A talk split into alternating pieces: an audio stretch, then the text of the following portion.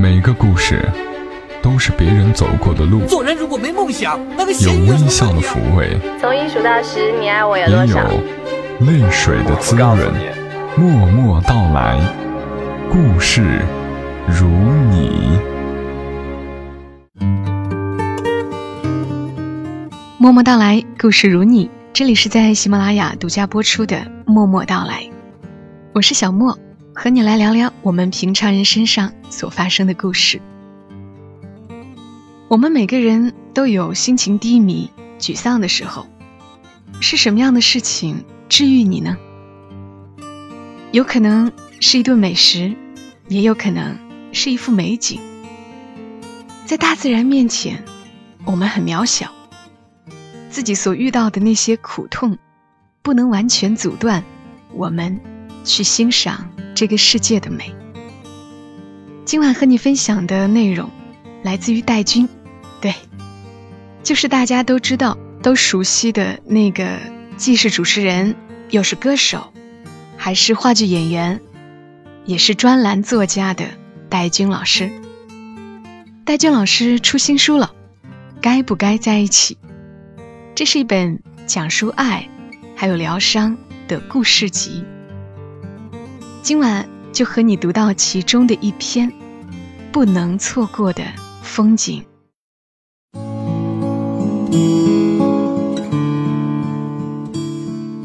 悉尼给全世界游客们印象最深的，莫过于闻名于世的贝壳状歌剧院，而对于热恋中的情人们。却是夜色中灯火璀璨的达令港。可是，只要说到悉尼，我的思绪就会马上飞越千山万水，去到那座长满了桉树的蓝山。是因为在那座山里，有我一段异乎寻常的旖旎风景。那一年，和澳大利亚第七频道合作一个户外挑战节目。往返于澳洲大陆的各大景点，下面的故事发生在蓝山。作为一个旅游景点，一定会有一些配套的旅游设施。蓝山就在两座对峙的山峰上面，架设了索道和缆车。这不是倚着山坡往山顶上走的缆车，而是那种一根粗钢索。横跨两山之间，一个大钩子，把一个载人的大铁箱子挂在上面，然后慢慢的从这头去到那头的缆车。底下是万丈深渊，恐高的人是无论如何都不会走入那个铁箱内的。而我们这次要挑战的项目，是让一个普通人从钢索上。走过去，走一百多米，然后进入停在半空中的铁箱子内。看到这个台本时，我觉得导演的脑子有问题了。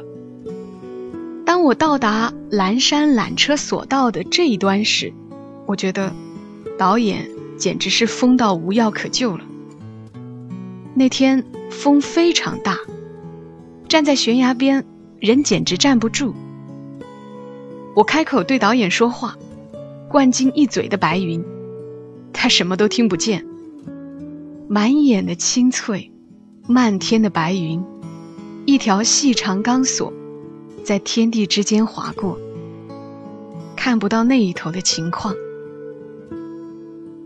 下山后，我对制片人说：“我站在悬崖边，腿都软。”怎么可以让人走过去？制片人也没有想到实际的场景那么凶险。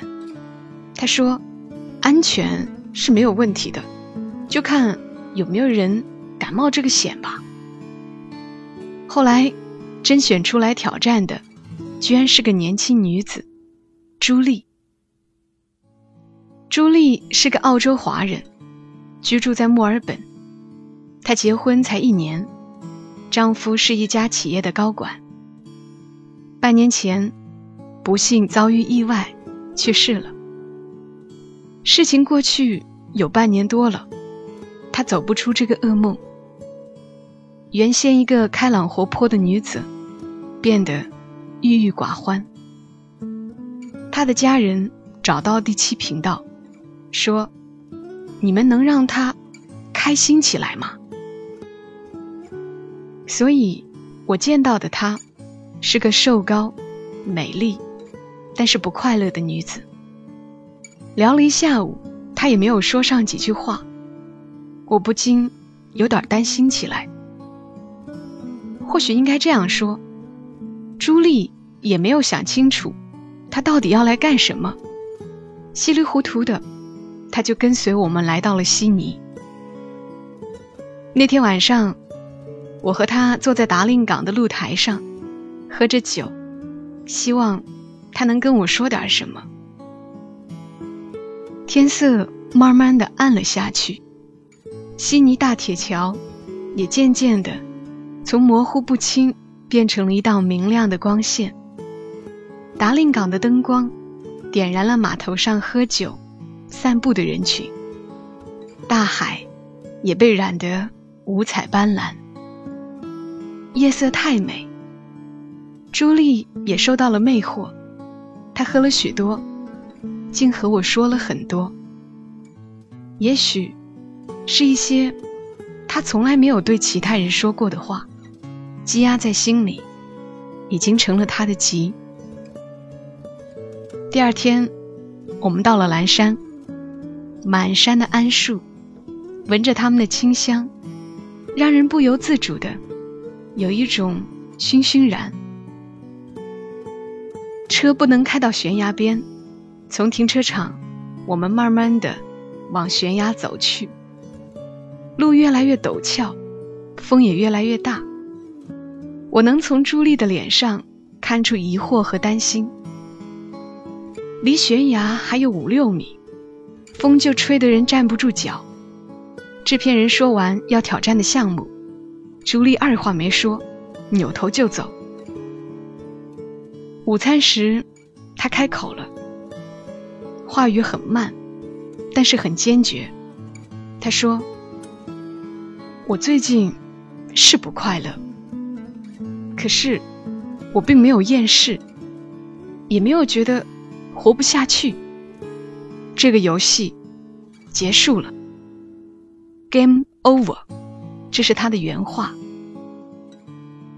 制片人试图说服他，画了一张图，然后告诉他，这个游戏的安全系数是百分之百的，你的腰上会有安全绳。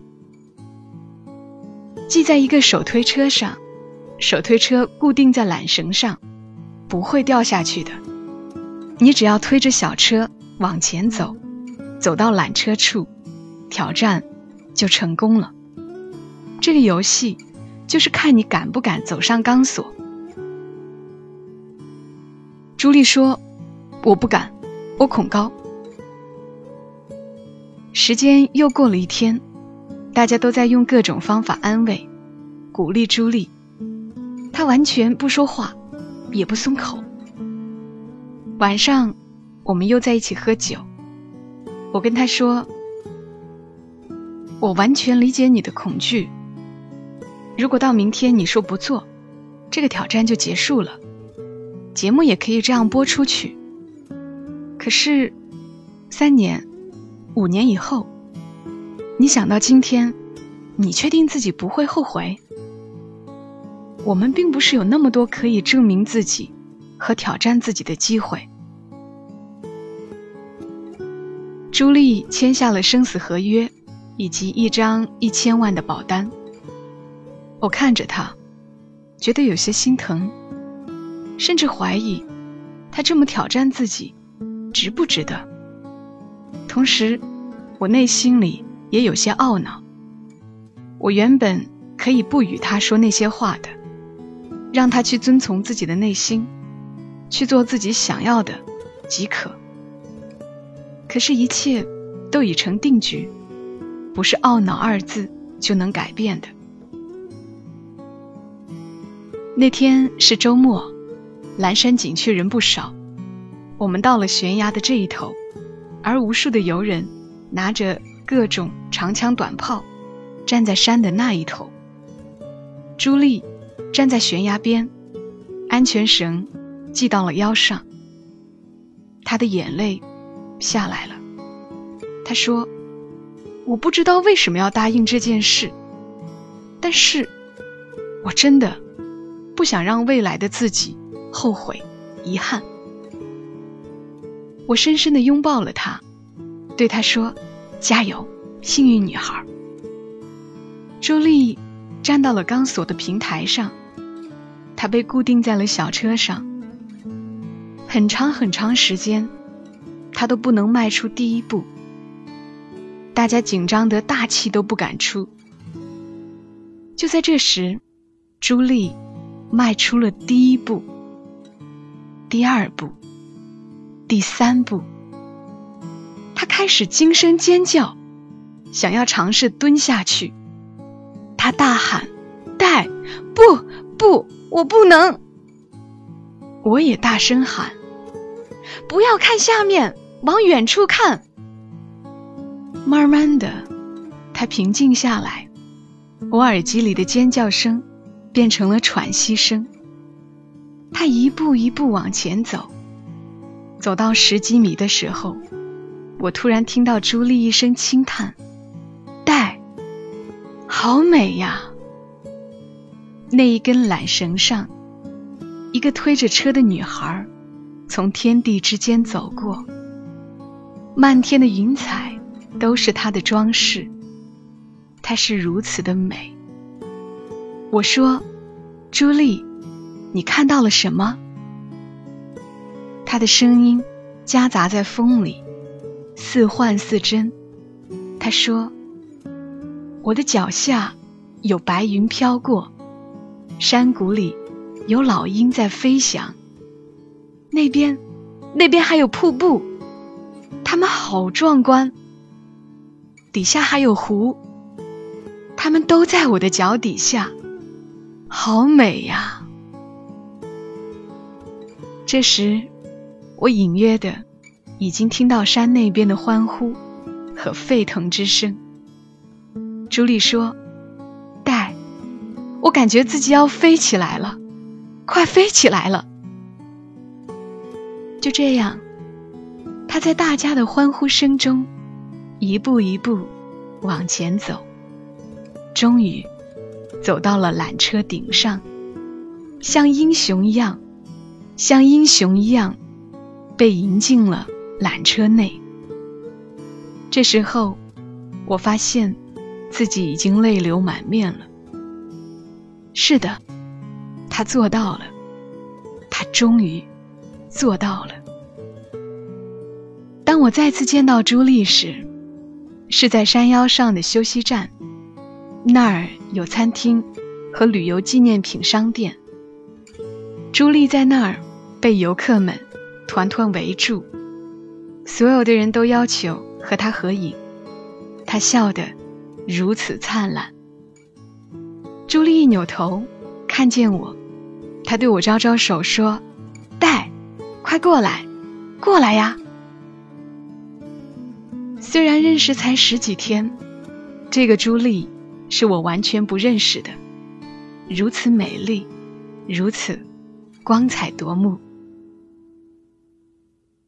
这是发生在十年前的往事了。后来。听老同事说，朱莉嫁人了，过得很好，也有了可爱的宝宝。我真诚的祝福她。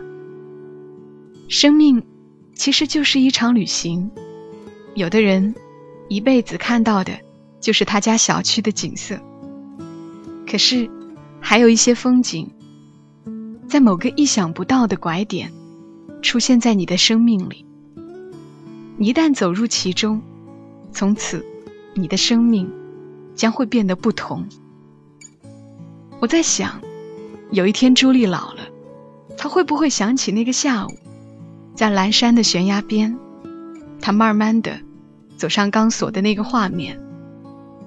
她会不会指着照片，对她的儿孙说：“看，这就是你奶奶，多美呀！就是这一小段的旅程。”让奶奶看到了一生中最美的风景呀。